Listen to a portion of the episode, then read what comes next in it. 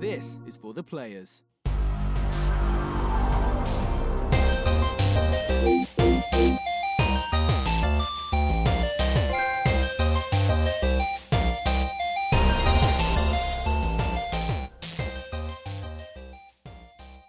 I'm Ryan Betson, I'm Max Cooper. and this is for the players, the pop culturist PlayStation podcast. Over 40 years of playing PlayStation and five plus years in that games media combined. I'd like to thank you for joining us in this PlayStation conversation. This PlayStation conversation happens every Monday morning at 8 a.m. on podcast services, including Spotify, and 9 a.m. on those YouTubes. If you'd like to join us in future conversations, please he- head on over to our Facebook, our Discord, our Instagram. All the social links are in the description below. If you want to join the conversation as it happens, head over to twitch.tv slash the pop culturist where you can watch us do all this shit live. Uh, it's a great way to sort of get involved with the chat because we love looking at the chat and getting involved in the show. It's a damn good bit of fun. One thing we'd like you to do, if you'd be so kind, would be to share the conversation. Tell your friends, tell your families about this little PlayStation pod. Possibly even our other show, The Young and the Wrestlers, if for any reason you're into wrestling. We know it's a tough time right now, but if you if you did want to, you could support us financially at patreon.com slash the pop as well as our merchandise store, popculturist.com slash shop, where you can buy shirts and other sort of shit with our logos on it. Now, Max. I received a fucking weird email from our merch store this week. so we use a, a third party website called TeePublic. They're based in the US just because they, they were easier at the time and they kind of didn't didn't really give a shit about copyright infringement. So I got an email this week. They're like, "Hey, we are about to release masks, so you could buy your own quarantine mask with your branding on it." That feels a little bit fucked. Unless you I think want every. I mean, I think everyone's making masks at this point. True, but that like I feel a little dirty. Be like, hey, pandemic, you want to buy for the players mask? It's a bit, it's a bit, it's a bit fucked up. It's a bit fucked up. Yeah, How are you this week, Max? yeah, not too bad. It's been it's been a week. It's been a week. That's normally not a positive sentence. It's been a week. Well, as as you know, um, my kid has started teething. Yeah, man, rough times. And teething is rough. yeah, So, yeah. but there's been a few sleepless nights and lots of screaming, well, sleepless of- days lots- for you because you work nights. mm, lots of lots of tears, lots of yeah, it's a rough time. Have you got Have you got a solution to, to make it easy on your little one? so, I I, I still uh, uh, I've been told rum on the gums is still ridiculous, but um, we've got some Bonjela, Yeah. obviously Panadol, all that stuff. Bonjela's the shit, man. Bonjela now, saves uh, lives. We're ref- we're refrigerating her her dummies now. Mm-hmm. That way, when when she goes to town on them, they're they're they're cold and soothing. In the chat, buddy, in response to my mask, uh, I fully expect you to have a mask by next week's show. Oh, look, I'll do what I can. Uh, but you know, shipping bit bit rough. I'll do Yeah, it. there's no way there's no way anything's getting shipped from America to Australia in under a week. Uh, by the time I get it, the pandemic will be gone. I'm pretty shameless though. I might do it. No, I won't do it. Maybe I'll do it. So I'm, I'm I'm tossing up in my head. what what what is SM33, buddy? I have no idea what that Oh, is. so Buddy mentioned in the chat that SM33 is greater than Bonjela, so we're, we're having teething discussions in the chat now. Josh is yelling at us. It is a PlayStation show. It isn't the uh, the the teething helping your, your child go through teething hour. Um, but yeah. So apart from that, how have you been from though? that, you know, work's fine. Playing games, doing work, keeping myself busy. That's good, What man. about Yeah, look, yourself? yeah, my week's been all right. So I've been uh, pretty in demand at the workplace, which is nice. Only, only you know, it only took took a pandemic to make me feel valued in the workplace. No, I'm just kidding. Um, like I've I've been around a bunch of different sites this week, getting them all ready to go online. Uh, as we make that, everyone makes that transition to online programs. Um, other than that, oh, Ryan, get less fat update. Uh, Paris is where. Um, my get less fat update. I'm currently at 11 kilos. I've lost about a kilo since last week, which is a kilo a week is, is a pretty good growth. I'm, I'm, just- I'm pretty happy about that. So I am currently at the, I, I have, I, I remember being at this weight, so I'm at 128 now. Um, and I remember being this weight, and I think I was this weight before I even moved to Geelong. So this is I'm back at my weight from six years ago. Um, and then ideally, you'll just keep going down and down and down. Is my plan. How, how are you going with the weight loss life? Uh, me, I'm still doing the shakes. I unfortunately still haven't gone out to get scales because I'm super slack. Oh, don't you own scales? No, no. Oh, okay. So I do need to get some because I would like to also weigh my child and myself. But I um I'm feeling a lot better. so- Yeah, no, that's that. It's that. It's that one thing. So it's that the feeling better is is good. Yeah. But it's yeah. As I said, I think, I'm pretty sure I mentioned last week. Like I'm, I do, I break the sin, the big cardinal sin of weight loss is I weigh myself every day because I like, I like seeing that drop. I like seeing that how the numbers fluctuate. Because it's imp- like it's important for me to have that control. I guess. Mm. Um, but yeah, no, like it's, it's still going down, still going good. Still gonna be, you know, pretty for packs. Still, still the plan right now. But Max, this is a PlayStation show, as Dash reminded us in the chat.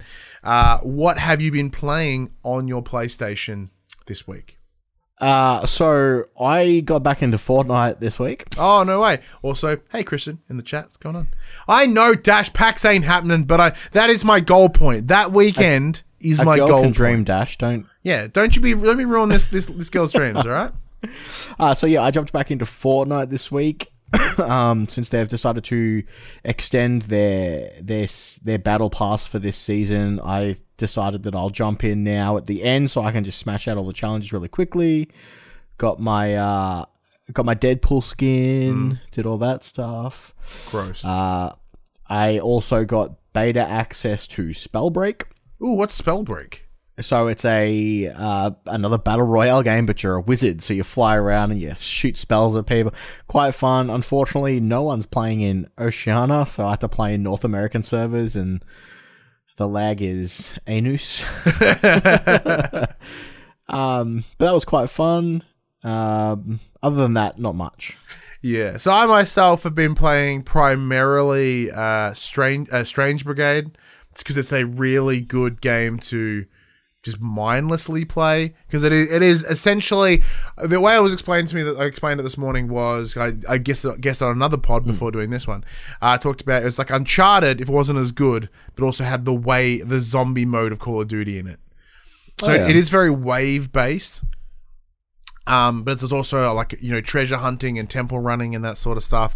So it's very cool. So I'm uh, I'm now three ish levels deep. So I have not played a lot this week, but even then I I do I do the run through once and then I grab what collectibles I can because there's a lot of collectibles and a lot of puzzles in the game, which is great.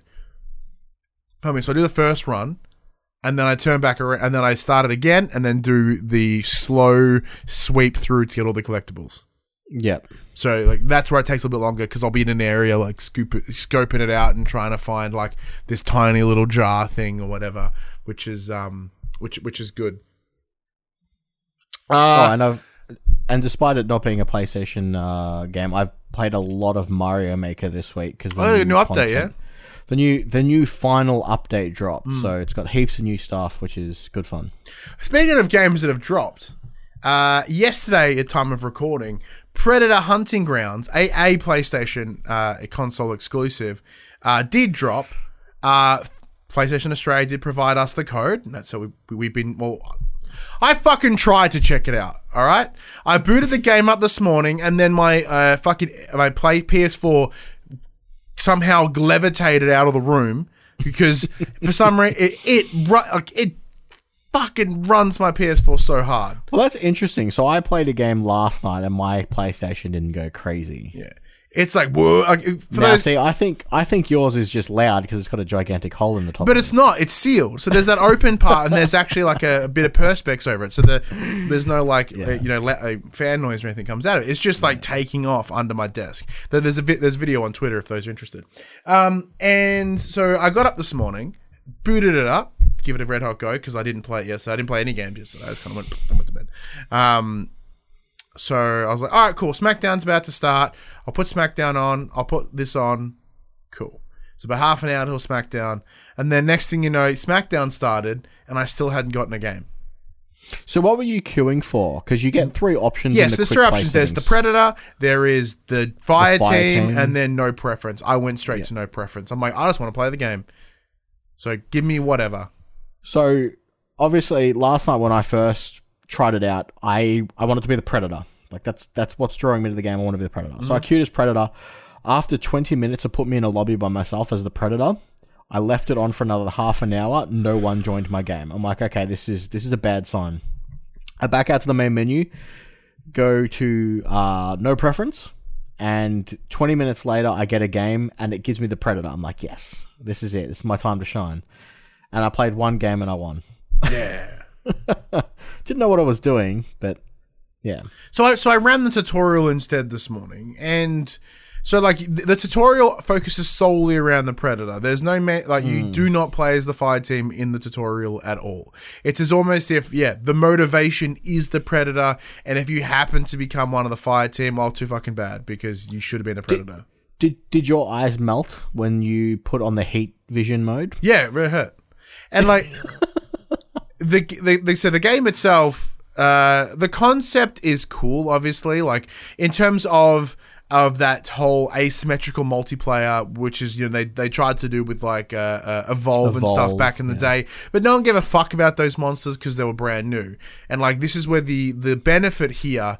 Similar to Friday the Thirteenth, is it's using, which is developed by the same team. Um, it's using a property that people can recognize. People know what Predator is. Like if you've seen the movies, you know how Predator is. Like a, it's it's that idea. It's a hunter, right? It's a predator.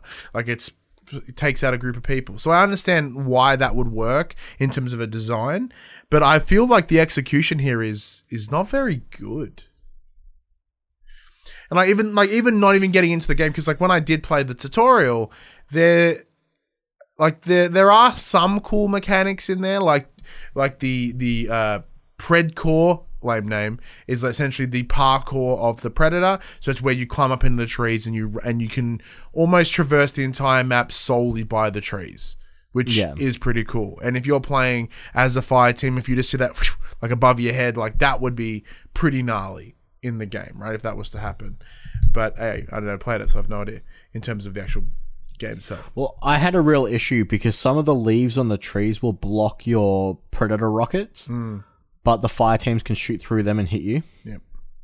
So it's very frustrating. So in the chat, Buddy Watson goes, "This game is DOA, and the beta sucked." So well, I didn't check out the beta. You did. I played the beta. Um, I pl- only got into like two, three games, and I played as the fire team each time. Yeah. So how how you find the match? You know, we like I I feel bad using impressions on such a small sample size, whether it be me playing the tutorial or or you not only playing one of the Predator. Um, Matches matches are very quick, and despite the fact that it is a four on one scenario, the predator is still quite overpowered. which is to be expected, and, right? and they get and obviously you get stronger as you level up because you can upgrade your weapons and whatnot. So you can you have different loadouts based on what your level is. So like you know at level fifty you get the bow, or you get that weird electric death stick that they have. Um, so obviously the, the the more you play as the predator, the better you become to begin with. And it's just it seems very overpowered. Yeah, so the thing that like caught my caught my uh, eye the first thing the first time I put this game up is it's like, hey, here's two loot boxes. So they on top of that, uh, for a game that I can't even play right now, they've also got a bunch of loot boxes and shit too. That's that's concerning. Uh, look, look, granted, multiplayer games like this will have that, but this is a sixty dollar a game, so it's a, a sixty Australian dollars, so it's kind of like a mid tier price. You know, so I guess the the the microtransactions aren't as gnarly, and Well, see from from what I saw, one of the loot boxes is purchased with in-game currency, not with like a premium currency. So you get that stuff when you level up and play. Correct. However, it's- uh, you know, it presents itself in the exact same way like Overwatch does, where it opens and there's three colored platforms with the varying skins. But once again, it's a multiplayer game. It's mid mid price, so like okay, I'm less angry about it. But it's more of a oh, it's disheartening that that's in there, and I'm still can't even get into the game. Yeah. Well, hopefully, I'll still give it a try. I'll do my very best to at least get a game in by next week. I'll just leave my console on and see what happens. Oh, in the chat, Buddy Watson, would you describe the loot boxes as predatory? Fucking well done. I wish I thought of that, but I didn't. I'm not, I'm not- I mean, they're not really though. no, they're not. No, they're, it's just- not super. they're, they're, not pretty cosmetic. Like they don't seem that gnarly. But um, but yeah. Hopefully we can talk more about it next week. Um, uh, yeah. So Dash has got it. Was going to give Buddy the band hammer in the chat there for that joke. No, I'll allow. I'll, I won't allow the ban. I'll allow the joke. I'll allow. It. Um, yeah. Look, we'll give it a go. We'll do our very best to cover it more. Um, the difficulty was getting it on launch day makes it a little bit tougher as well. But by the sounds of it, look, by the looks of it, everyone got it launch day, so that's also not a super positive sign, and maybe a reason why I've not seen many reviews out there because it's even if I did, I couldn't get a game. I can't, I can't get a game when it's public. I wouldn't have got a game during press time. I can I can guarantee you that. Oh, yeah, Reverend Puxy, he came in the chat earlier, which is great. Max, that's enough about what we've been up to. Let's get into the section we call Inform the Players. We tell you all about what happened this week in the PlayStations. Well, let's kick things off with uh, the Bandicoots coming back. Oh, So, Crash Bandicoot's return to the mainstream has reached another major milestone in the form of a smartphone autorunner developed by Candy Crush creators King. This has clearly been inspired by the likes of Temple Run, although given the nature of the marsupials' main games, it actually makes sense. The plot sees the um, eponymous hero paired with longtime ally Coco to take on Dr. Neo Cortex's mutagen henchman, and there's a base building element that will see you creating weapons and power ups to assist you on your adventure. It's got all the trappings of a typical mo- mobile game timers, microtransactions, multiple currencies. The release is only soft launched at this stage, so there's no word on how aggressive the in app transactions will actually be at launch. So far, you can find it on the Malaysian Google Play Store. meh. Oh, hang on. Meh. Ew. Yeah. Yeah. I no, mean, it just- mobile games are notoriously bad for their. Uh, you can play for 10 minutes, and if you want to play for longer than 10 minutes, you got to give us the money. But not even that. Like, is the audience for Crash Bandicoot phone game? I don't know. I would imagine it's just like, you know, you know all those levels where you run backwards towards the screen and there's like a panda chasing you or a snowball. I'd imagine it's just one of those levels. I presume so, right? Because like when you think of free runner, my brain went to yeah, like Temple Run or or even Mario Run, right? Yeah. Which which Any anything with the, anything with the word run in it. yeah, which, which Mario Run got panned pretty hard. A for its cost and two that there's a bunch of micros in it. Um, I have no desire to even look at this. No, I'm the same. Yeah, it's it's um, it's, but people think, speaking of fucking things that are hard to look at, uh, this came out this week. Uh,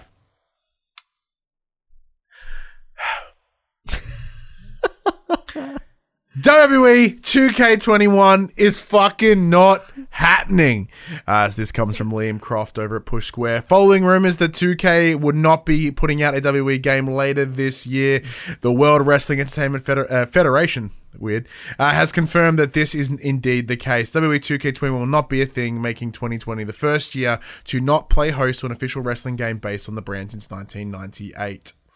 Uh, 2K20 was an uh, unmitigated disaster for developer virtual con- uh, visual concepts, plagued by bugs and glitches, which gained a considerable amount of no- uh, notoriety on social media. And as the game blew up through tweets poking fun at it, thousands upon thousands shared it uh, a number of times. Uh, the situation only grew worse despite the handful of patches to try to sort the experience out. Uh, it must be assumed that this the backlash did play a big part, and a large part being decision in the, the big decision around 2K21 not getting done. So this did uh, get an- announced in the Q1 uh, finance call thing uh, with all the stock, stockholders, uh, stakeholders, etc. for WWE. Um, where Vince McMahon, yeah, announced that the, that the game wasn't coming. Uh, understandable, seeing as the last year was so hot shit, uh, just absolute hot trash. Was that shit house? Um, I do think they uh, they may have been like taking advantage, similar to masks. They're taking advantage of the the pandemic because they could also be like, eh, well, we we we didn't have time to get it done. Pandemic, They're working like, from you, know, home. you saw what You saw what came out of our studio last year. You think it's going to be better when we're working from home? Uh, so I do like I do appreciate that they take the candidate and ideally they're going to fix it, but I also don't think that that uh, that may be the case. Uh, however, two uh, WWE Games on Twitter as well as 2K uh, in the US did mention that as per let me find out there is a day I think it's Tuesday for us. Let me have a quick check. Sorry, everyone. I just thought about this as it went down. Uh, we'll be sharing details on the future of the WWE 2K franchise, as well as some exciting news on Monday. The uh, on Monday, which would be Monday the 27th in the US at 7 a.m. Pacific. So that would be Tuesday morning. Tuesday morning ish for us. Um, presumably they're gonna be like, yeah, it's not coming because as of right now, there's been no official statement from 2K that it's not coming. This has only come from that earnings call. Um, so they'll probably announce that 2K21 isn't coming. However, they've got some other news, and fucked for know what that other news is. I couldn't even, I could, I couldn't even imagine. They're like, here's something else. You know, like I, they're not gonna be able to replace it with something else in a short period of time. It's going to be a mobile game. It's a runner. It's it's a uh, WWE runner, uh, which will be exciting. Buddy adds in the chat they didn't really have a choice. Keep releasing and destroy their brand, or take a year off and try and salvage it. And I agree. Like that's 100 percent the, the thing here. And they sh- this is what they should have done last year. Um, how, and the, the disappointing thing is it's like the first time in the 2K run that they've had a, wom- a woman on the poster with Becky, and the whole idea of the women's evolution being the main story. Um, they did not give the justice needed for that current situation. I mean, that story, the whole idea of the women's uh, women's revolution is awesome, um, and it was handled poorly by a shithole game. So I hope they do something with the uh because you know visual like I when I first heard about Visual Concepts taking it over, I pre- and what we saw the game to be, I presumed the Visual Concepts were just some ball studio, right? No, it turns out they work on like NBA 2K and stuff. So like these guys have some sort of pedigree, but they were just given the short end of the deal. So like they had the potential to do good, but the greediness of WWE uh, sort of forced them to push the game out actually worked to its detriment here. Yeah. So they- you gotta you gotta wonder whether the team even wanted to release the product that they had, I guarantee you that. or if they had advised against it, and then WWE is like, no, it's it's got to come out. well, my understanding was that was the conversation. It was like it, it has to be annual. Yeah. so, rumor has it, Ryan, that Watch Dogs Legion could be a launch title. This comes from Robert Ramsey at Push Square, which is great news for me because it's on my fantasy draft this year. So, hopefully, the consoles don't get pushed this year and it does come out. so, Watch Dogs Legion was originally scheduled to release on the 6th of March 2020. Kind of weird to think about it. Ubisoft delayed Legion and a number of other titles that it still has in the works, including Gods and Monsters, Rainbow Six Quarantine. At the time, Ubisoft didn't didn't give new release dates for any of these games. It simply said they would launch beyond April 2020. Now here we are, staring May in the face, and we're yet to hear much more. However, VGC reports that Legion is currently planned as a PlayStation 5 launch title. It's set to debut alongside next gen consoles, suggesting that there won't be a current gen version releasing before then. If true, it's unsurprising development, but it has interesting implications. For starters, it would probably mean that the next Assassin's Creed title, which we think is coming, won't be on PS5 at launch. Reason being that Ubisoft won't want to release two of its heavy hitters on the same day. The same is true for something like the aforementioned Gods and Monsters. Uh, it's worth noting that Watch Dogs Legion has been confirmed as a cross gen title for a while, as far back as E E3 2019. Developers have been calling Legion a game made for PlayStation platforms. Then in October last year, Ubisoft said Legion would utilize the PS5's features in, quote, extremely interesting ways. It's a good call. Like uh, having it come out alongside the new the new console. We've discussed this before. Um, I think we did this about Assassin's pardon me, Assassin's Creed last week. Uh, it would be incredibly advantageous of them to release it alongside the the new console, uh, because people buy launch games. Period. Yeah. Like it could be a bumhole game, and people will still spend the dollars on it. And I think with it would be a smart decision to have Legion in there. Um, allows them probably put a little bit more time on uh, Assassin's Creed Ragnarok, whatever the hell it's going to be called. Uh, what do you think? Would you prefer an Assassin's Creed or would you prefer Watch Dogs? Uh, from all the news that we've seen, I think a Watch Dogs is probably further along than that of an Assassin's Creed, considering they've been talking about Legion for a while now. We've seen gameplay, whereas an Assassin's Creed, where we still don't know what it's called, we haven't really, nothing's been nailed down. So I think, in terms of is it going to be Legion or Assassin's Creed, I think it's going to be Watch Dogs Legion. Yeah, I agree. And and I completely agree with you in the statements we made last week of people buy games that come out at launch because they want to new they want to use their new consoles to play new things. Yeah. Yeah, so like yeah, you are 100% spot on because you know in, in terms of even the announcement right now, like Watch Dogs 3 has already been announced. It's super easy to to like to lead that into the next generation to be like, hmm. "Hey, you you guys know what this is and now you're getting it on your next gen console." Thumbs up. You know, like that like it is actually a good way to go about it. And I think they could really sort of they could even resell it that way like a game that was too big for last generation's consoles. Yeah. You well, know th- what I mean? from what they were saying, that you know, despite the, f- I think they refer to them as non-playable or like NPCs that are all playable. Um, It's like all just that- playable characters. Yeah. they're all playable characters. That's a pretty big scope for to pull off. It's So huge. hopefully they hopefully they take advantage of the new console's power and they can you know we can be kicking ass as grandma soon. yeah, m- with my team of nanas, we uh, we- we're going to take down whatever the the big the the big big business the, the big corporation. big corporation. That's what I want to. Thank you. Uh, but on top of that, Ubisoft are ready to delay uh, more titles through to the next gen. This one also comes from Push Square. Uh, we're living. They, they say that we're living in a very uncertain uh, time right now, and although Sony has repeatedly said that the PlayStation Five is still launching in holiday 2020, there's always a chance the plans will have to be reworked. Unsurprisingly, publishers are well aware of this. Speaking to the New York Times, Ubisoft CEO Yves Guillemot gives us some insight into how the company is prepared for such an outcome. Guillemot says that its its schedule hasn't been significantly impacted by the ongoing coronavirus situation, or the Voldemort virus, I probably should have called it, despite the fact that Ubisoft development teams are now working remotely. Both Sony and Microsoft have allowed developers to continue using next gen dev kits, which is obviously a huge help. But if the worst does happen and the PS5 and Xbox Series X odds are delayed, Ubisoft is prepared. Gilmore, uh, Gilmore, I can't really do the, the, the French words, uh, qu- comments, quote, we are not seeing significant impact to our timelines, but we are in touch with all of our partners, and if there's a need to adjust in order to do what's best for them and for our players, we will do so. This suggests the publisher is ready to delay its upcoming games if necessary. After all, everything has to be working in sync for a successful console launch. So it's interesting that they're, that they're open to the idea of delaying their games even further when they are currently are already in a indefinite delay.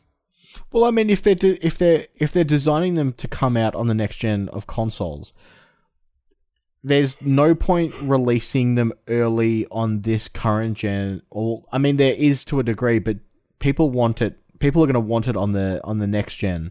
So to to delay them till when the consoles comes out kind of makes sense. Yeah, and it, it's what it is one of those things. Like they could prepare themselves to release a, a game every quarter for the first year of Yeah. you know of the, of the, the next generation console life uh, life cycle. So right now, like we, we would have seen yeah, Gods and Monsters, uh, that uh, Skull and Bones, Watchdog Legion, uh, and then presumably Assassin's Creed at the end of the year.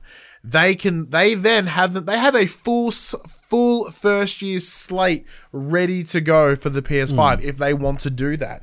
And Pl- I don't see them releasing it anytime like any of these games anytime soon because you know they said anytime after April. It's we look May is apparently the time frame that we're going to be hearing a lot of things from a lot of places.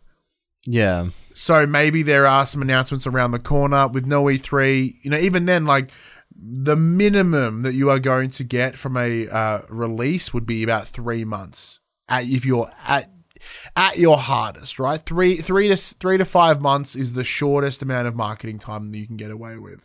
So we we're not going to unless they're doing some surprise release in October and they announce something in May or uh, so or June even. But then there's like June with E3, obviously, but there is no E3 now. The whole delivery delivery method is different, and with with the current circumstances around the Voldemort virus, like like if they were to announce something next month, they can't even ensure that it'll make the date at the end of the year. It's not possible. Yeah. Well, it's interesting that you brought up E3. So, uh, Games Radar is going to be hosting an E3 style broadcast. This comes from um, Stephen Tailby at Push Square. So, Future Publishing, the company behind the popular gaming website Games Radar, is putting together a live showcase called the Future Games Show. The broadcast will go out live during what would have been E3 week in June. It's been described as, quote, an hour long broadcast containing exclusive trailers, announcements, and deep dives on existing AAA and indie games, focusing on current and next gen consoles, mobile, and streaming platforms, end quote. Sounds like there's going to be a real mix of content, ranging from PS4 titles to a look at upcoming PS5 games. Sorry, my light's flickering like crazy. The show will be accompanied by. It's the ghost of E3's past. Whoa! The show will be ranging from um yeah, PlayStation 4 titles to look at some Is that uh, a to common upcoming occurrence? That doesn't seem good. No, I think the light's about to blow. Uh, uh, uh, I'll- show will like, be I'm just going to watch the light. You keep talking. The show will be accompanied by written pieces over on the Games Radar site. Uh, that's about all we have to go on for now, but it certainly sounds interesting. Whether Future can pull together the sort of announcements that are going to make this worth a watch remains to be seen. Give me two seconds. I'm just going to flick the light on and off and see if that and see what happens. Uh, all right, so I see to see what Reverend's put in the chat here. Makes the aliens meme hands. It's, it's aliens. The light's fucked.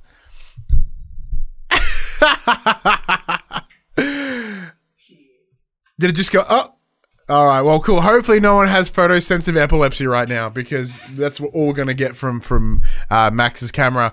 But uh, it's interesting that someone uh, uh, Zill Zill has confirmed that it's aliens and that you may in fact get probed back. So I might I might have to get up there and fix it. just do it mid- midstream. There's just you, you know, getting up on a ladder. Seems seems very Ladder, safe. I'm just going to stand on a chair. That's horrifying. We could see you get viciously injured on. on At least stream. there'll be people to call the ambulance. We'll That's true. Like we could like right the opposite of swatting. Like we're here to help you and we'll all call ambulances. Um, this is interesting. So like with there's a bunch of different places that are that are apparently going to be helping during this E3 week, but has any like aside from this and the kind of funny said they're going to do something, then there was mention of uh IGN doing something as well.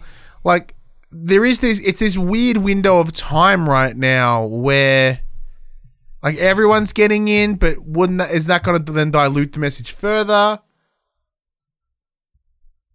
It's a weird time.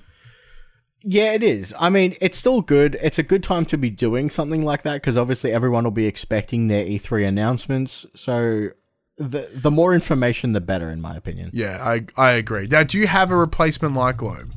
Yes.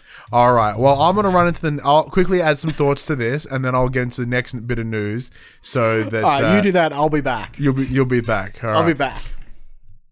Hi everyone. It's just it's just me now. But uh, yeah, let us know in the chat what you think about uh, about E3 because it is it is interesting time right now with like with everything's sort of up in the air and and even then the reluctance of people to to have something to say, I guess, because it's unless they already had some pre-made uh, trailers or some sort of pre-made content ready to go for E3, you will then you would have to go into that with that. Like no one's going to really make new trailers right now when they're already very short. I wouldn't say short staff, but their their resources are even less than usual. You know what I mean? Uh, Buddy does ask the question: How many podcasts does it take to change a light bulb? My my answer hopefully is one, um, but it looks very ominous. Looks like I'm I'm doing this podcast by myself, which is actually quite depressing. But wh- while he's not here, let's get into this bit of news that uh, you know that catches my attention. Farmer's Life, named uh, uh, this one. This one come from Push Square as well. Previously only available on the Nintendo Switch and the PC, Bandai Namco have announced that Doraemon Story of Seasons will be coming to PlayStation 4. It is a Harvest Moon esque game featuring characters from the Doraemon franchise, which has been huge in Japan for decades. And Story of Seasons is due to release on the 4th of September. So, this is where I'm pretty excited. Uh, because oh, there's a bit of tum tum of, of Max. Yeah, that's hot. Oh, there's more tum tum. Look at that. Oh, it's off camera. You guys can't see it. Um, look, Story of Seasons. You know, everyone knows my absolute love for uh for farming games. Now, Story of Seasons is the it's the exact same the original team from Harvest Moon and Harvest Moon Back to Nature that sort of stuff. Uh, however, due to some uh, licensing concerns and, and trademarks they decided when they separated from Natsume, um, when they separated from Natsume, they wanted to take Harvest Moon with them, but they couldn't. So then they created Story of Seasons. That that allows them to to continue to make good farming games under a different name. Uh, so Harvest Moon games are still releasing, like recently with the Harvest Moon Light of Hope from Marvelous. Um, however, it's not not the same. So Story of Seasons did kind of fill that void. So I'm very excited to have this on the PlayStation because you know, big fan of the farming games. I have no idea what Doraemon is or what a Doraemon could be, but um uh, they're pointing out that Matt's, Max's little tummy fell out. But uh, uh, yeah, I don't know what a Doraemon is, but for me, it would be pretty much just down to oh, cool, a Story of Seasons game. Because right as of right now, like they're on um, 3DS. There, there may be one coming to the PS4, but right now it's pretty much uh, it's it's pretty much better side time there. Yeah, it's pretty much a Nintendo property right now, which is cool. Max put this one in there for me, so I can just gush about farming games. Um, but you know, I'm very be very keen. To oh, Max nearly died. All right, I'm just going to move to another piece. Where's another bit of piece that I can get that I can talk about without him? Hmm. He put this one in here, but um, I'm just going to run through it because I don't fucking care. Uh, apparently, Fortnite is still breaking records. Uh, the Battle Royale shooter keeps on going from strength to strength. The game has quickly become known as an impre- uh, for its impressive live events in game. And yesterday, as uh, a time of writing, Epic Games put on the most extravagant show yet, setting a new record in the process. An incredible 12.3 million people saw rapper Travis Scott put on a concert inside Fortnite. No idea who that is. This statistic uh, eclipses the 10.7 million viewers that Marshmello had to pull in from his own uh, uh, in across streaming platforms. Scott performed hits such as Sicko Mode and Highest in the Room, and the musicians seemed pretty chuffed to, to, with how the event was. So, Max, I talked about the story of seasons, which I knew you wouldn't have a lot to say about, uh, and then we just jumped, jumped on about the Fortnite. I sp- spoke spoke about Doraemon. Yeah, uh, what, what's Dor- you know what a Doraemon is? No. Okay, me either. Uh, there was a we saw like although the camera was nicely cropped, we didn't see all your tum tum. It did peek. it did peek in at the top right hand corner though. Hence, That's all right. hence Zill's comments about having an erect penis because of it. Oh. So did you see me flick the light on and it just like popped straight away? I'm like, oh no, I've instantly blown the globe. we I did see you come back, leave and come back. So there's multiple globe attempts. yeah, I grabbed the I, I grabbed the wrong light globe. Ah. Well, I needed a screw. I needed a screw in and I grabbed a bayonet. well, My this bad. is different. So like this light's a lot more white than your. You the previous one was a bit more yellow. Uh, it's because I've taken the the shade off. Ah, there you go. so this is just this is just straight straight light Uh, now. Cass does, did ask though, would it hurt if you just open a window? yes, because like the sunlight doesn't come in and it would still be dark. uh, so it's touched upon the Fortnite news as well, which is just interesting because Fortnite still breaking records. I can't even imagine that tw- that 12 million people even still play it, but apparently they do. To I can't see, believe their service survived when 12 and a half million people are all logged in at once. I don't know, like yeah, P- Predator Hunting Grounds not even allowing five, so it's uh, interesting times. yeah. But yeah, okay, cool. Do you know Do you know who this uh, this Travis gentleman is? I believe he's a rapper. Okay, cool. Uh, That's about as I. He now has a skin in the game. You can you can be him. Okay. I, I'd be pretty happy. I- I'd be pretty happy with 12.3 million coming to see one of my shows. That's true. Like we're right now, we've got like up, oh, went from seven to six. So like you know, we're we're doing noticeably worse than him. I'm like, I don't know who that guy is, but we are doing noticeably worse. So that's that. All right, Max, you can pick, you can pick the next bit. Well, let's go with that. Uh, the Ghost has Aussie approval. So this is from uh, Stephen Tailby at Push Square. So, given that Sony has delayed The Last of Us Part Two until further notice, and the company's PlayStation Five plans have allegedly been upended by the current situation in the world, it's fair to expect more disruptions. The most prominent example in the land of PlayStation 4 is, of course, Ghost of Tsushima. The upcoming open world set during the Mongol invasions of Japan is looking very promising indeed, but given the state of the planet, it's thought that Sony will delay this game just as with Naughty Dog's latest. Our, hmm. However, with no official word on the matter, there's no way we can really know for sure. Things have been quiet on Sucker Punch Studios' game for a little while now, and it would seem Sony is confident in the 26th June release date. The latest scrap of evidence of this is an age cert- uh, an age certification in Australia. The game has been classified MA15 plus, which appears to be the equivalent of a T in the USA or 16 in Europe. What does this tell us? Well, aside from confirming the game contains some language and strong violence, not really surprising, it suggests that the game is pretty much done.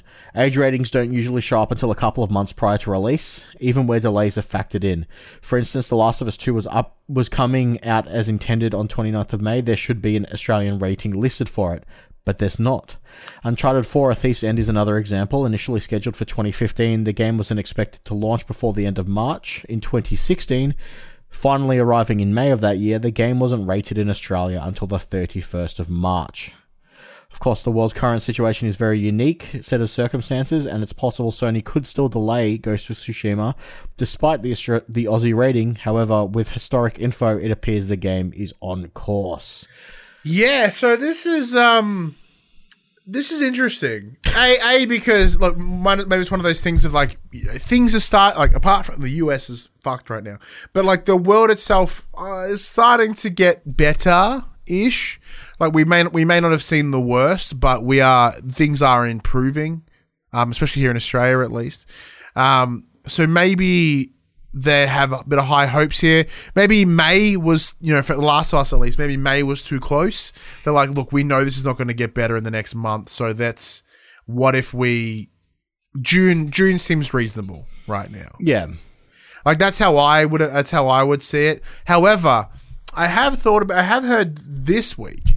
I've heard this theory that uh because you know how we discussed Last of Us and how I have a tinfoil hat theory that the game wasn't ready to go because Yeah, you yeah, know, yeah. they mentioned bug fixes.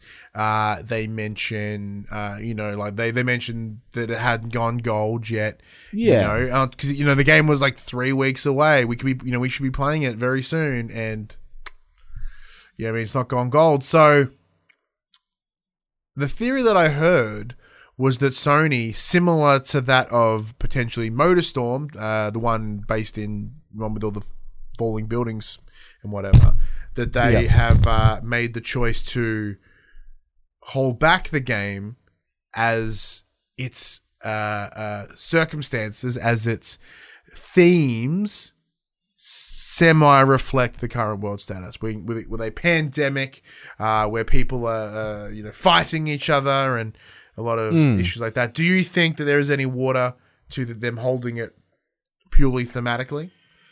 Uh, I don't know. Like, I guess some some people play games as a release from their everyday life, and our everyday life is currently pandemic mode, and people might not want to play that at the moment in their games. But I think a lot of people are just remembering the good times they had. Well, especially for Last of Us Part Two, people are going to remember what, how the fun that they had playing Part One, and they do want to know the conclusion to that story. I don't think that's going to you know, affect people too much. Personally, it wouldn't affect me. I would still play it, uh, even in the current situation. But you know, who knows? Yeah, like I understand that because like so that uh, so that Motorstorm Apocalypse, I think it was that was supposed to release here in Japan. Um, however, the a bunch of the uh, uh, this, the earthquakes happened over there at that time, so they chose not to release it, and they are still yet to release it. Apparently, they just never did it. Um, so that's interesting. However, like Resident Evil, also a pandemic, released without any con- concern. However, that game was way more ready to go. Like they they had Yeah. you know two weeks, whatever. So I do think part of that. There, I think there's some ground. I think there's like any good conspiracy, Max has just that right amount of truth to potentially work. And I think like because there's precedence, I think it's very possible. Because I think it may be a higher up decision. Because like you know, if you look at the when you when you see over Twitter, like they Naughty Dog seem pretty bummed out that they can't release it. But maybe this was something like because you know it- the the coronavirus had been going on for a little while, and obviously Sony were very uh, pre think you know had a lot of Yeah. pre thought about it, uh, consideration, you know, pulling out of events and whatnot. So maybe this is a decision that was made prior to it escalating, hence why they were able to uh, get as close to the release as possible before they announced it. I just I just hope that it doesn't come back to kind of bite them in the ass a bit.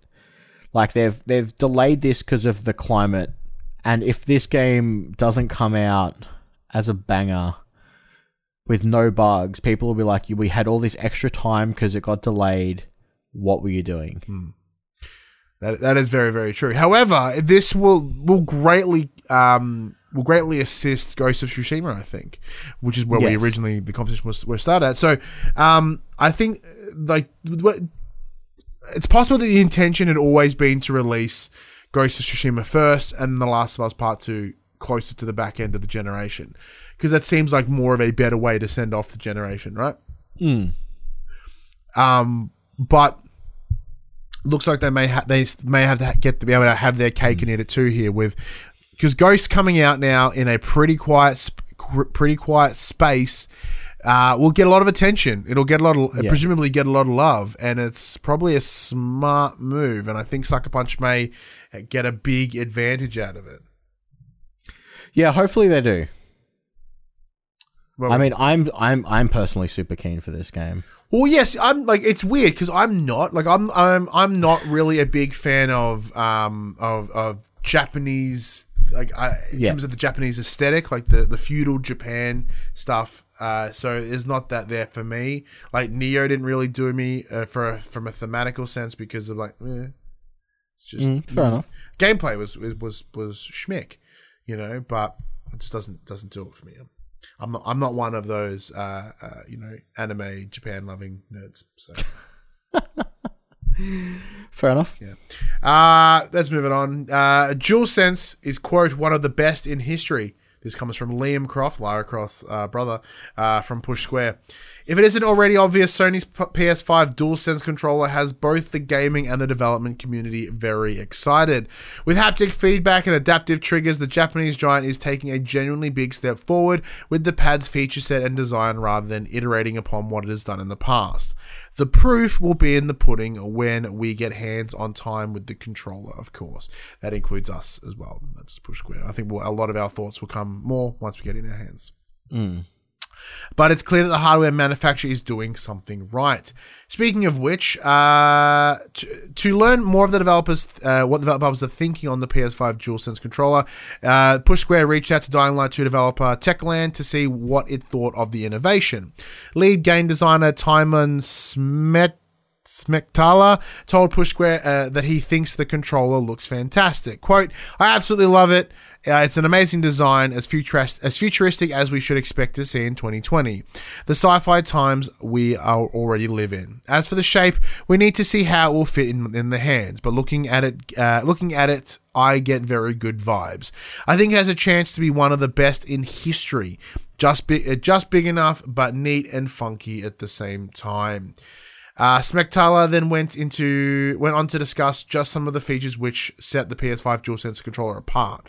Quote, I also think that the haptic feedback and tri- uh, adaptive triggers can be a real game changers. Why, uh, uh, way more than people would expect right now. I'm curious about the overall sturdiness of the thing. It looks so sleek, I wonder if it will survive accidentally, accidental falls and rage quits.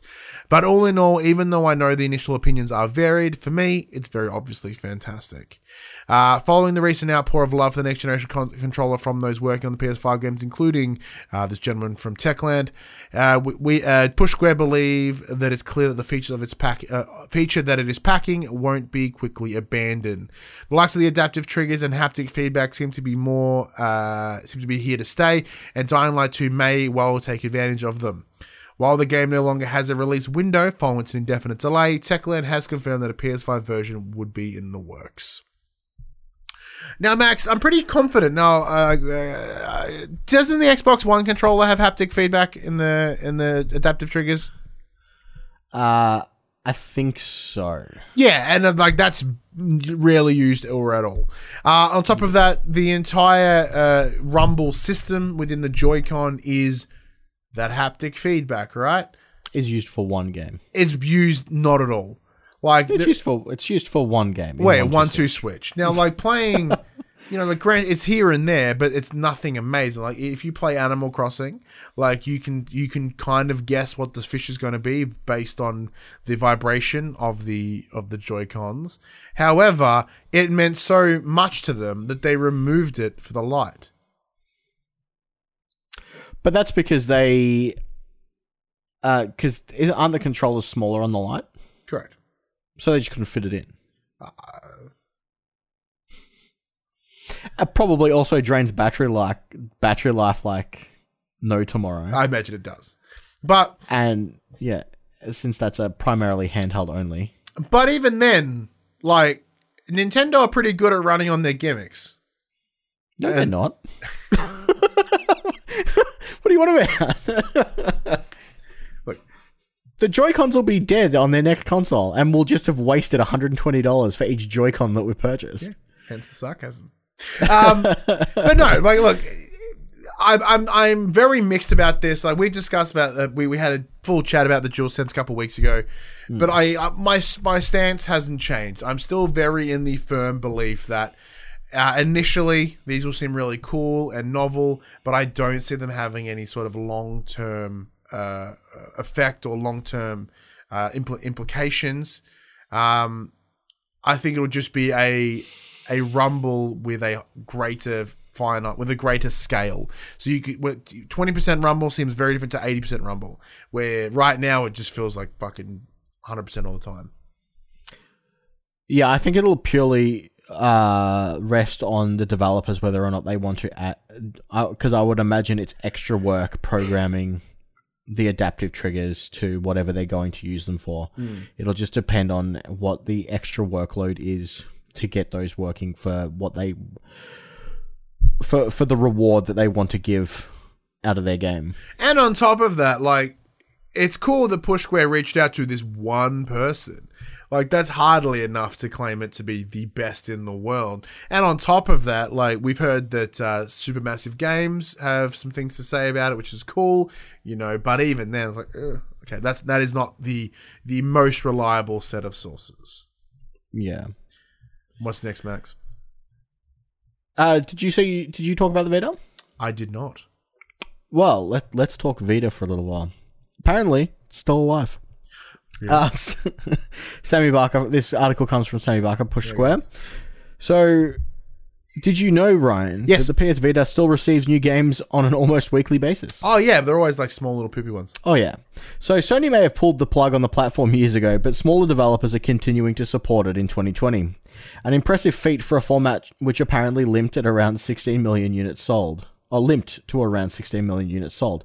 Many of the new titles are cross-buy with PlayStation 4, but it's neat that there's still a reason for you to power the portable up. Among the latest releases includes uh, Rush Rover, a thoroughly likable dual dual joystick shooter that does little new but will keep you entertained. Uh, then you've got Side Scroller Random Heroes, a simplistic platformer with plenty of protagonists. War Room is an interactive art experience that will cost you less than a packet of uh, chips, apparently. Hey, None of these titles are going to set the world alight, however, but if you're invested in a PS Vita and still and still enjoy playing it, then it's neat to know that the indie development community is continuing to support the Vita. Sony's largely abandoned the handheld PlayStation Store these days, but most po- uh, with most titles not even appearing in the new release sections, but you can filter out fresh handheld titles on the web-based storefront So if you still love your Vita, there is still stuff to do on it. I I barely guess. use it anymore. Like, hence why it has a permanent spot on the shelf behind me. Um, the last thing I played on it was it would have been Papers, Please. Um, I, like I did Oh, play, wow. I did play a lot of Stardew Valley on it because I really, Yep. you know, it was the best. But then once I got it on the Switch, I was like, Bigger screen. Yeah. Yeah, I mean, like, it's like the like the Vita was great, and I really HD enjoyed the rumble. time I had with it. but it's just, it's just not there. Uh, Zill in the chat goes, "There's still a huge Vita section at uh, at the BIC camera in Japan." Well, yeah, because like for them, it's the handheld is a is a more demand market because of all their subway travel and you know pu- public transport and whatnot. So there, there is a, it's always been bigger there. Period. Um, but yeah, cool. Like it's good news. It's totally good news for those that was. But the, without those massive games coming to the Vita, it's even less likely that anyone would care. Yeah. What about you, Max? Did you, did you, have- you even own a Vita? I owned a Vita once upon a time. it. I owned uh, yeah, I owned it once. Not anymore. No, it's long gone. Yeah. If, we, if we're gonna look, if we're gonna look back, look back I at I, I rehomed it. I, I think I bought it originally to play two games and that was it. What were the games. The Persona games. Door. All right, if we're, if we're going to reminisce about something, let's reminisce correctly. It's Kratos' birthday on PS4.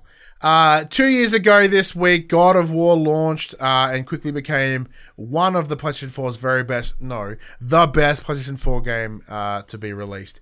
It is held in just as high regard to this day, even topping Push Square's list of best PS4 exclusive games, and also being this guy's uh, favorite game of all time. Um, we won't be forgetting about Kratos and Atreus' uh, rebooted journey for a very, very long time. And it's clear that the team at Sony Santa Monica won't either. In fact, the developer has put together a small celebration to mark the occasion, including new merchandise. So, detailed in the PS blog, Sony is teaming up with the Dark Horse to bring Atreus' journal to life. It, it called the Chronicles. Uh, sorry, it says, "quote It chronicles the journey of Atreus and Kratos through the Nine Realms. It includes expanded lore, detailed bestiary, character dosi- dossiers, and so much more." So, I imagine it's very similar to like the uh, the Skyrim library books that you could get for a little while there. Um, I may have pre-ordered. Um, uh, woo. Uh, I lost my spot because I got all super excited about the book. So our price Our hasn't hasn't been been announced yet, but you'll be able to pre-order the book through uh, through a link and like Amazon. So it's about sixty three bucks on Amazon right now if you put the pre-order down. Uh, alongside this is something rather special. Gaming Heads has designed and manufactured likes, a life-size bust of Kratos, beard and all. It's a huge twenty five inches tall, bringing together game uh, files and intricate paint strokes to make one of the uh, this creation look as lifelike as possible. There are only five hundred of them available. So uh, go get it. Apparently, it's about seven hundred ninety nine dollars US. I presume. US. I want it. My wife said no. Uh, Jeff Ketcham, producer at Sony Santa Monica, signs off the blog post by saying, "quote Thank you again for being the best fans ever. You continue to be the heart of every of everything we do here at, at Santa Monica. Until next week, until next time, stay tuned and remember to enjoy the journey." On top of that, we should also mention that uh, Numskull Games announced as part of their latest wave of Tubbz, which are those little cosplaying ducks that my son loves. They announced Kratos and Atreus, and oh my god, am I buying the absolute fuck out of them. So it, it is very common knowledge for anyone that does watch this show how much I love that game. I I believe it is the, the best game that I've ever played. It is my favorite game of all time. It's what I modeled my my custom PS4 over. I have a contro- a custom controller behind me. I have three separate Kratos figures on this shelf alone. Um, you know, collector's edition. I bought the novelization. I have the comic run. Uh, I fucking love this game. Um, n- there has been no experience like it for me personally. And if actually I've got some fucking downtime, I might just play it again. The game was alright. so much. Fuck off. That was that was great. The game is absolutely fantastic, and I can't believe it's been two years. Like, um, Yeah, because we should also mention today is episode 150, and we did fucking nothing for it. But there you go, episode 150. Because yeah, it was like right on uh, essentially one year of doing for the players. Josh and I got to talk about God of War, which was awesome. Um, but yeah, there you go, 150. Woo. but no, I, I love that. I love that game absolutely. Uh, Cass So- agrees it's one of the top three. Fa- his top three of his favorite games. Uh, and Zill goes, the storyline is set up pretty well for the future games, which 100% it does. Um, And as I've discussed, you know, many many times in the past, the big big thing for me was the, the whole father son storyline. You know, as a father myself to a son, it touches upon some incredible uh, some things about being a father um, and just some of the concerns that you have, and and the you know just just different ways of approaching it that that hit home to me Well, very see, much. So. I I had this with, um, uh, I I'm I'm at a loss for what it was. Uh, our game of year last year. Death Stranding. De- I had that I had that feeling with Death Stranding as I was playing that just around the time that my my child was born, Yeah, and that that hit me in the in the feels pretty hard Yeah. many times. because yeah, so my son's three, so he would have he would have been yeah one and a bit, not Mm. e- not even. Um, wait, hang on, he's turns four this year, so yeah, he would have been one and a bit. But we've got Cass in the chat. Do you ever go boy to your? I did it son? just the other day. like I do it all the time. So as I mentioned last week, Are, are you um, waiting? Are you waiting for him to turn twelve and just turn into a gigantic dick for a while? I can only hope. I can only hope. um, as I was saying, as, as I've said before, my wife's a big Stargate fan. She's been rewatching it recently, and Christopher Judge, who is Kratos in this one, he's a you know main character in God in uh, in Stargate. So whenever I walk into the bedroom and I hear it, I'm like, huh? Every time, and like uh, I. Millie gets mad at me because she's like, "No, no, he was Teal'c first. I'm like, "I don't give a fuck about Teal'c. He's Kratos now." So that voice has such a spec. Like everything about that game is so fucking fantastic. I love it so so much, so Yeah. much. Can't believe it's can't believe it's two. Now, do you want to do you want to go for the quick bits and cover the last three stories after? I or do we agree. Let's just- get these quick bits done, Max. Then we'll get into the main topic of the show. All right, so some quick bits for us. Uh, Golf with Friends launching on PS4 next month. Dreams Update 2.1 is out now with some bug fixes. Tekken 7 teases a new character on their website. Battlefield 5 has wrapped up their post launch support as of this summer. And in a strange Fallout 76 bug, the new NPCs can loot dead bodies and steal your items forever. How fucking awesome is this news? So do not die near the NPCs because they will jack you. If Fallout 76 couldn't be like any more of an interesting experience just to watch it crumble under its own shit. Like they're like, hey, it's got uh it's got, There's more people it's got. NPCs in it. steal your stuff Woo! more. Dude, if you um if you're if you're ever interested, watch Skill Up's review of it. Like he just demonstrates how this game was not built for NPCs. Period. yeah. Like you can literally steal from their pockets as you look at them. Mm. Like the game is just the the the way this has been built is not for NPCs. Um, Yeah. and it's really been thrown together. Fantastic. But anyway, Max, let's get in. That's enough about the news. Let's get into the section we call "Chat to the Players." We tell you uh, where we have we we break down. We focus on one specific topic. This week we are talking Horizon Zero Dawn Two or Horizon Two, whatever they decide to call it, as a bunch of rumors and information came out this week. So, uh, Max, you want to kick us off? So, in a now deleted tweet, Horizon Zero Dawn developers Guerrilla Games listed a job posting for a senior AI programmer that included the hashtag PS5. It's kicked off speculation that the team could be working on an exclusive PlayStation 5 sequel for the much loved post apocalyptic RPG. The tweet only appeared briefly in its original form and has since been replaced by a newer tweet that lacks the PS5 hashtag. Uh, the tweet in question, quote, We're looking for a senior AI programmer who can make a difference in the design and implementation of the systems that make our NPCs come to life. Hashtag Guerrilla, hashtag AI, hashtag PlayStation, hashtag PS5. The PS5 has now been removed in a later post. So, uh, obviously, they're That's subtlety. uh, Yeah, hmm. it's, it's, yeah, it's it's hard to say because you would think that being a obviously one of their one of their big exclusives that they would want it on current gen and next gen. I I, I disagree. Uh, I think they would want. You reckon that it, you reckon that they could push their sales with this I if think it so. I think launches they close could. enough to the with with the success of Horizon Zero Dawn uh, and the the critical and public reception of it, it would be within their best interest to put it on the next gen because a it would be a it would as as the alleged uh, rumor right now is that it it will be a launch title. So launching with this would be tremendous. This is on the this is kind of on the same level of Xbox going, hey, there's a Halo game at launch here.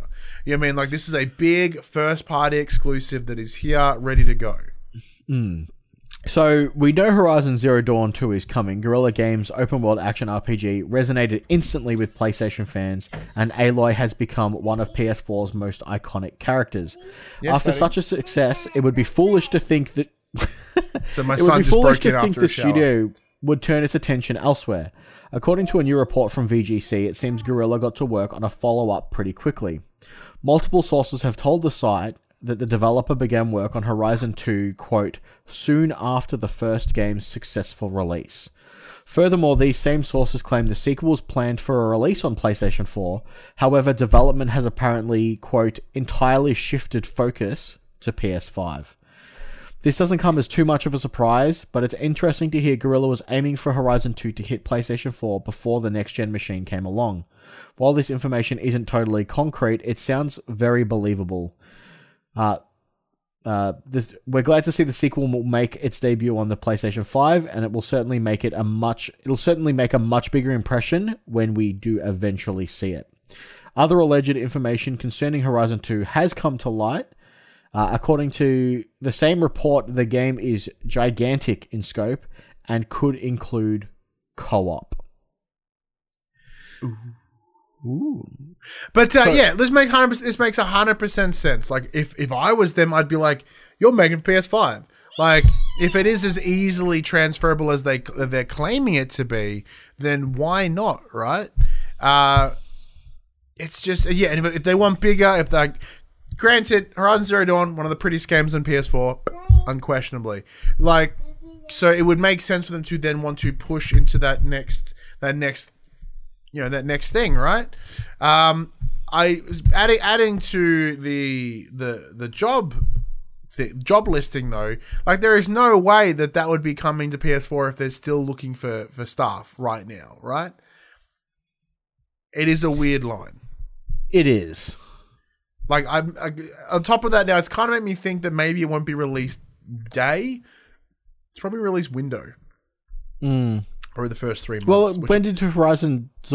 When was Horizon out? Did that was was that a February drop? Uh, that was February. No, it was March. It was the same day as uh, uh, uh, uh, Breath of the Wild. Okay. So like March thirteenth, yeah. uh, two thousand and eighteen. Mm. 18? So with was it two years ago? Did it come Yeah. out? No, it came out before God of War, didn't it? Oh yeah, so three years ago, two thousand seventeen. Yeah. So Horizon Zero Dawn was purely single player adventure on PlayStation 4, but it looks like the developer Guerrilla Games has big plans for its next gen sequel. According to Video Games Chronicle, a reliable source, the PlayStation 5 follow up will include online co op so that Aloy is no longer doing it all on her own. The website states that both the studio and Sony have always been keen to implement the functionality into the series, with the original game supposedly supporting the feature before it was scrapped so that the team could focus on other areas. In Horizon Zero Dawn 2, online co op will be available, but it's not yet clear if this will form part of the base experience or if it will be delivered via a separate mode. Video Game Chronicle goes on to claim that Guerrilla once intended to release a standalone preview of the co op feature, with progress carried over into the full game on PS5. However, it is no longer clear if those plans will be carried out. Now, this is 100% possible because there is uh there was announced, I think maybe in Dark Horse, are making a Horizon comic to tie in with with the uh, with the with presumably with the game will help fill the void between the game, and that does have a different le- uh, different main protagonist, and they're on the hunt for Aloy. So it, it's certainly possible that there would be two leads. Uh, I, I imagine if it's co-op, you and I will be playing it co-op. But um, Yeah. do you think this is something that Horizon needs? I don't know if it's needed, but I it won't as long as they don't focus too hard on it and and they lose some of their focus to implement it in. Mm-hmm. I think it would be a fantastic addition. I agree. I think that world that world was so fun to explore as a solo player. It would be so much fun to explore as a co-op team. Hmm. Well, because Like taking like taking down those big mechs with two people would just be rad. Yeah, like uh, tackling a, it- tackling a thunder jaw with two people, like one person attacking, one person setting traps, like and luring Yeah. it to like that. That would be a if you want to talk about evolution of what Horizon Zero Dawn set up, that would be the next step. The next step would be bringing uh, somebody else in, another character in, uh, and you know, we as we know, we always can't rely on like AI of computers to do good planning. So why not play it with someone? Yeah. Uh, yeah, no, I'm It'll totally. in. definitely add- uh, it'll still definitely goes like Monster Hunter style. Yeah, it'll definitely add in. Uh, it'll change the way you play the game because you'll be more. You you can be more methodical about taking the enemies down. You can kind of think before you just blindly go in. Mm. I'm interested. I'm certainly open to the idea. Look, I'm I'm I'm in it anyway. Like I I've really enjoyed Horizon Zero Dawn. Um, I'm I'm getting a PS5 as launch as possible. That's my plan. Um, oh yeah. You know what I mean? So like I am the demographic for people that want that want to check it out. So yeah, I'm not even mad. You know what I mean? yeah, of course. But, yeah. Um, is there anything else to come out from from Horizon? Uh, no, I think that was all about Horizon. So, So, it's just that. Yeah. Yeah. So how how are you finding all these rumors and stuff about Horizon? How is it? How is it shaping for you? Um, with the with the news that they originally wanted to get it out on PS4, and now they've kind of shifted their focus to PS to PS5. Hopefully, that means they've they've been able to put in a little bit extra love love and care into their into their game. A little bit of development, a little bit extra development time never hurts. Uh, you know, Horizon Zero Dawn One was incredible. The world was fantastic. The story was great. I can't wait to see more of it. Uh, the rumors of it possibly adding co-op again, right up my alley. I love I love co-op games. Uh, it adds to the experience, in my opinion. As like I said, as long as they don't take away anything to add this addition in, I think it'll I think it'll work great. No, I, I, I agree with you pretty much on all those points, I think. But let us know what you think of these Horizon Zero Dawn 2, Horizon Second Dawn, Horizon First Dawn. I don't fucking know what they're, what they're going to call it. In those comments below, Facebook, Twitter, Discord, all those places, come chat to us about, uh, about Horizon Zero Dawn. Now, Max, Horizon Zero Dawn is, oh, 2 is so far away. At least back end of the year, if not this time next year. So let's have a chat about what games that are coming out this week in a section we call Coming to the Players. So, coming to the players, we have the drop for the the PlayStation games for April 28, 2020. Again, this comes from the US PlayStation blog, so some dates will be different here for us Australians. Some games won't release at all. We have Active Neurons PS4, PS Vita digital out April 29th. Arcade Spirits PS4 digital and retail out May 1st. The artwork, the- artwork looks like Daddy Dating Simulator. I know, right? Book of Demons PS4 digital out April 30. Daymare 1998 PS4 digital. Ah! Fighter of the Nightmare.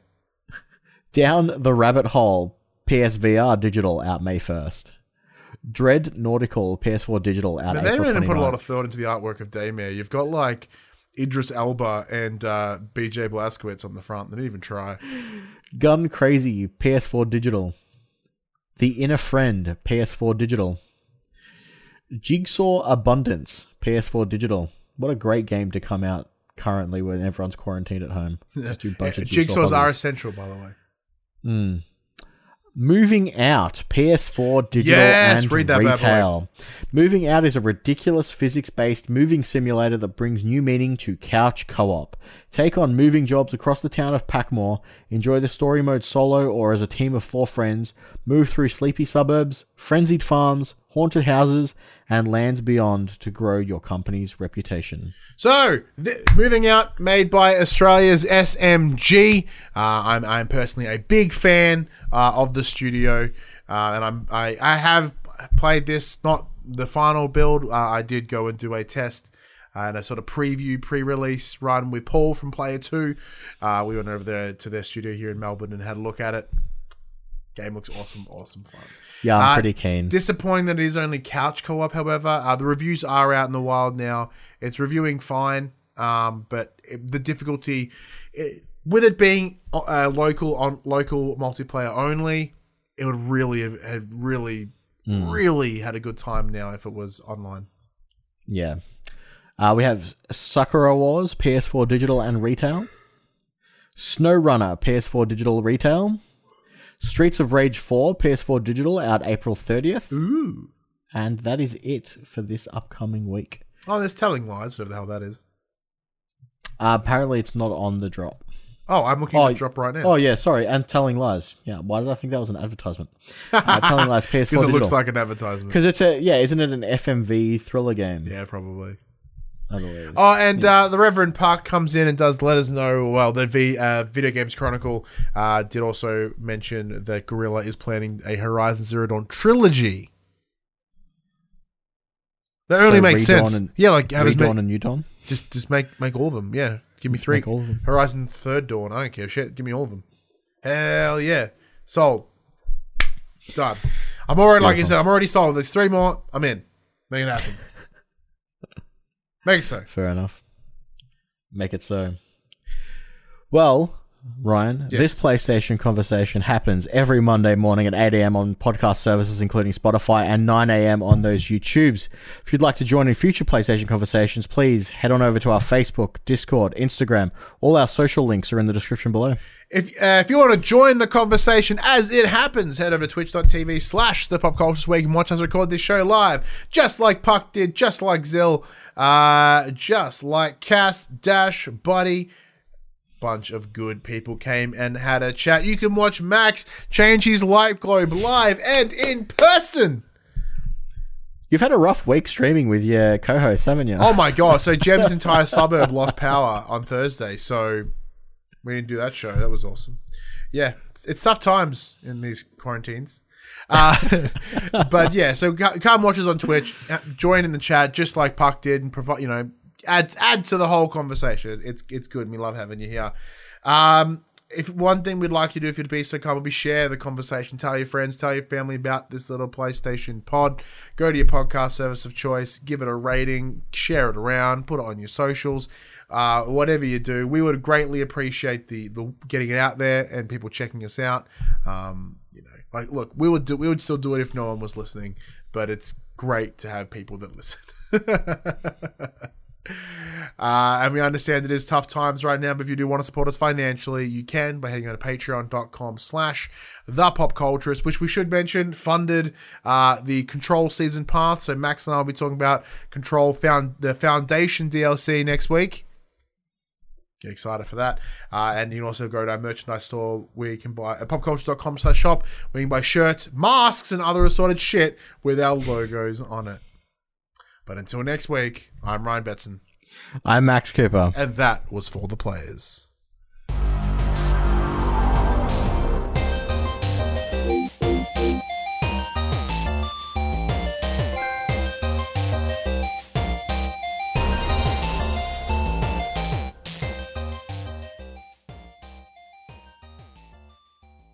For the players, the Pop Culturist PlayStation podcast is fan supported at patreon.com slash the pop culturist. And we'd like to thank our Patreon producers and our Patreon founders for their kindness, their support, and their generosity. Our Patreon founders, Alpha Ferret, Craig O'Flaherty, David Chataway, Jesse Stevenson, and Jacob Garner. And our Patreon producers, AJ Abatomi, Damien Holdies, Carl Dunn, Lee Wintershoven, Nathan Massetti, Paul James, Pure Mongrel, and Sean Levitt.